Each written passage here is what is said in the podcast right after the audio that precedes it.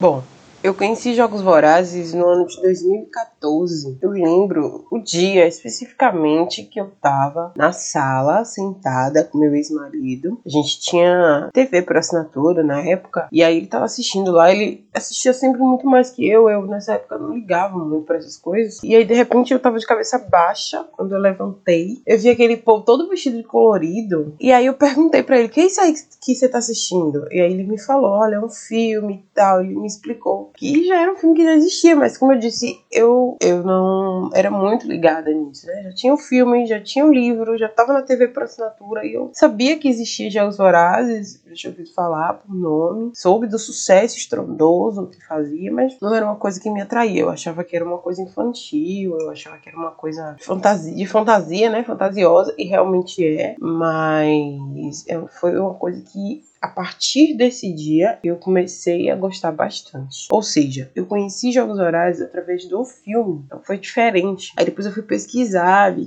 vi os livros e tudo mais. No ano seguinte, eu consegui os três livros emprestados com uma amiga e eu li. Devorei os três livros assim em menos de, sei lá, seis meses. Eu li os três livros. Eu fiquei apaixonada por aquela história, apaixonada por aquela personagem. E aí os anos foram passando, tempo foi passando, tempo foi passando. 2016, eu consegui num sebo comprar os dois primeiros. Assim, eu era super dura, eu era uma estudante que não trabalhava, era muito dura, mas eu consegui fazer esses esforço, esse sacrifício. Cheguei num sebo, assim, um belo dia e, encontrei os dois primeiros livros de Jogos Vorazes na promoção. E aí eu comprei os dois por um preço bem, bem aquém do que eu estava esperando, porque eram livros novos, inclusive. Eram usados, porém, bem conservados. Nesse mesmo ano, 2016, eu, eu tinha um namorado e ele me deu o último, que era o que faltava pra minha coleção. E engraçado que eu tava até lendo esses dias, né? relendo, e aí eu vi a dedicatória dele que eu obriguei ele a escrever essa dedicatória, inclusive. Ele não ia escrever, ele não gostava. Enfim, então eu quero falar hoje sobre a minha. Tá, vamos, eu vou falar sobre a minha paixão sobre Jogos Vorazes. Eu já li os três livros de 2015 pra cá, eu já devo ter lido umas três, quatro vezes. Acho que essa foi a quarta vez que eu li todos os três livros. E no final do ano passado eu comecei a ler o primeiro, e aí agora, semana passada, terminei de ler o último, de reler o último.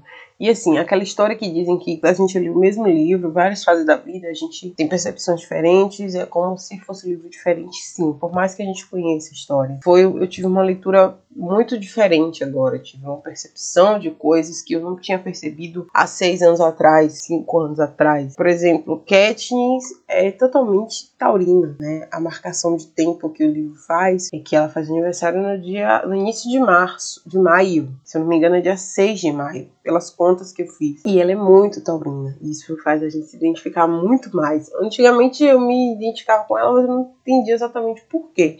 Eu acho que a autora captou muito bem isso. É um livro muito inteligente, muito bem feito, muito bem escrito. É, o pouco que eu sei sobre a história do livro é que ela fez uma junção assim de notícias que ela estava lendo que ela estava vendo sobre a, as guerras e ao mesmo tempo sobre Big Brother, e aí ela juntou assim, fez um, os Jogos Vorazes. É, último, os últimos filmes eu fui assistir no cinema. Então, assim, eu sou bem tietinha mesmo. sou bem fã. A fã bem, bem fiel. E é isso. Ela é taurina, ela gosta de comer. Eu escrevi, inclusive, um texto lá no blog falando sobre isso, sobre as taurinices de, de. Ela gosta de comer, ela gosta de dormir, ela não esconde isso de ninguém, ela é preguiçosa, ela só faz o que ela quer. Ela gosta de, de determinar mesmo a vida dela ela fazia o que ela queria. Se, ah, se não for para caçar também, eu só tô com disposição para caçar. Se não for para caçar também, eu vou dormir aqui, escondido em algum armário, escondido em algum lugar para que ninguém me veja. Então tem essa característica muito taurina também, né? Eu não sei, não sei como é que foi feita a construção dessa personagem, mas se foi por acaso, se foi intencionalmente, eu duvido muito que tenha sido por acaso, mas ela é muito fiel a algumas coisas, então a gente se identificou muito. Eu me identifico muito com Katniss, a teimosia dela, aquela coisa de ela se cobrar o tempo todo, dela, de ela dizer, ah, isso aqui é culpa minha, eu sou responsável por isso aqui, então eu tenho que resolver. Ela é muito dura com ela mesma. Ela é muito dura com ela mesma do que com as outras pessoas.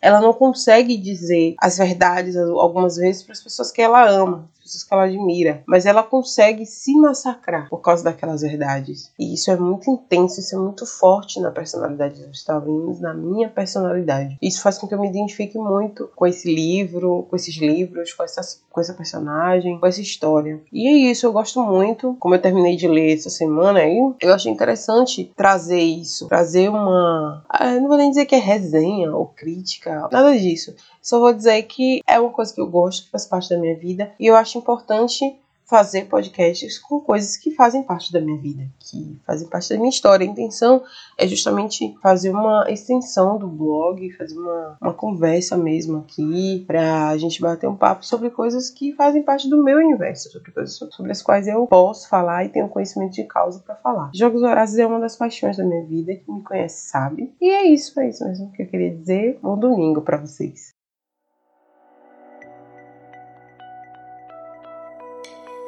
Camento.com.